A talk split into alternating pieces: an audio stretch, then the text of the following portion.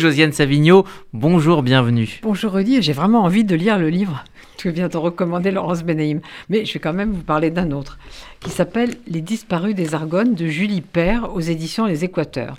En fait, j'aurais peut-être dû en parler la semaine dernière parce que Julie Père a un lien avec le coup de cœur que j'avais choisi, le film Tromperie d'Arnaud Desplechin. Elle a travaillé à plusieurs reprises avec Desplechin et elle est co-scénariste de Tromperie, l'adaptation du roman de Philippe Roth. Alors, Les disparus des Argonnes est son troisième roman.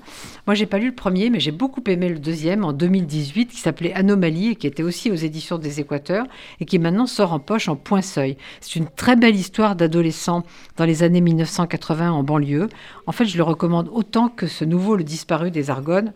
Donc, alors, ce roman a un lointain rapport avec une affaire de soldats disparus dans les années 1980, une affaire que je ne veux pas vous nommer parce que ce livre n'est pas une plongée dans ce fait divers, c'est une exploration de ce qui se passe dans des familles quand quelqu'un disparaît, non pas meurt, mais disparaît. Il ne s'agit pas de faire son deuil parce qu'on ne sait pas.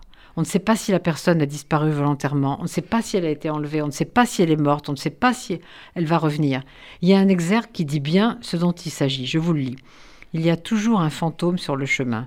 Quand la nuit tombe sur nos rivages, quand la lune dépose ses reflets d'argent sur les eaux pâles, nous entendons au loin le chant des enfants disparus. Alors au début, on est à la fin de l'année 1980.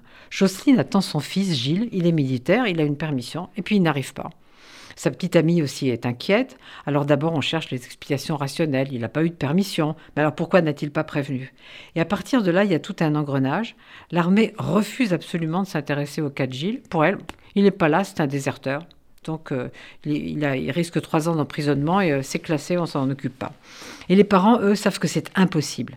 Ce qui est vraiment une réussite dans ce roman de Julie Père, c'est sa manière de montrer tous les sentiments contradictoires par lesquels on passe quand une personne disparaît toutes les folies auxquelles on est prêt pour la retrouver, les émissions de télé, enfin vous connaissez tout ça. Alors je ne vais pas vous raconter cette histoire parce que si vous ouvrez ce livre, vous ne pourrez pas le lâcher. Sachez seulement que Marie-Pierre, la petite amie de Gilles, est enceinte et va donner naissance à une fille, Céline. C'est très important. Et surtout que Gilles n'est pas le seul disparu et que tous les disparus sont des soldats. Alors les années passent et ce phénomène, la disparition, donne lieu à beaucoup de péripéties très étonnantes. Et puis il y a une question, est-ce que tous ces jeunes hommes sont morts? Est-ce qu'ils ont été victimes d'un même meurtrier? On a trouvé quelqu'un, mais est-ce le bon meurtrier?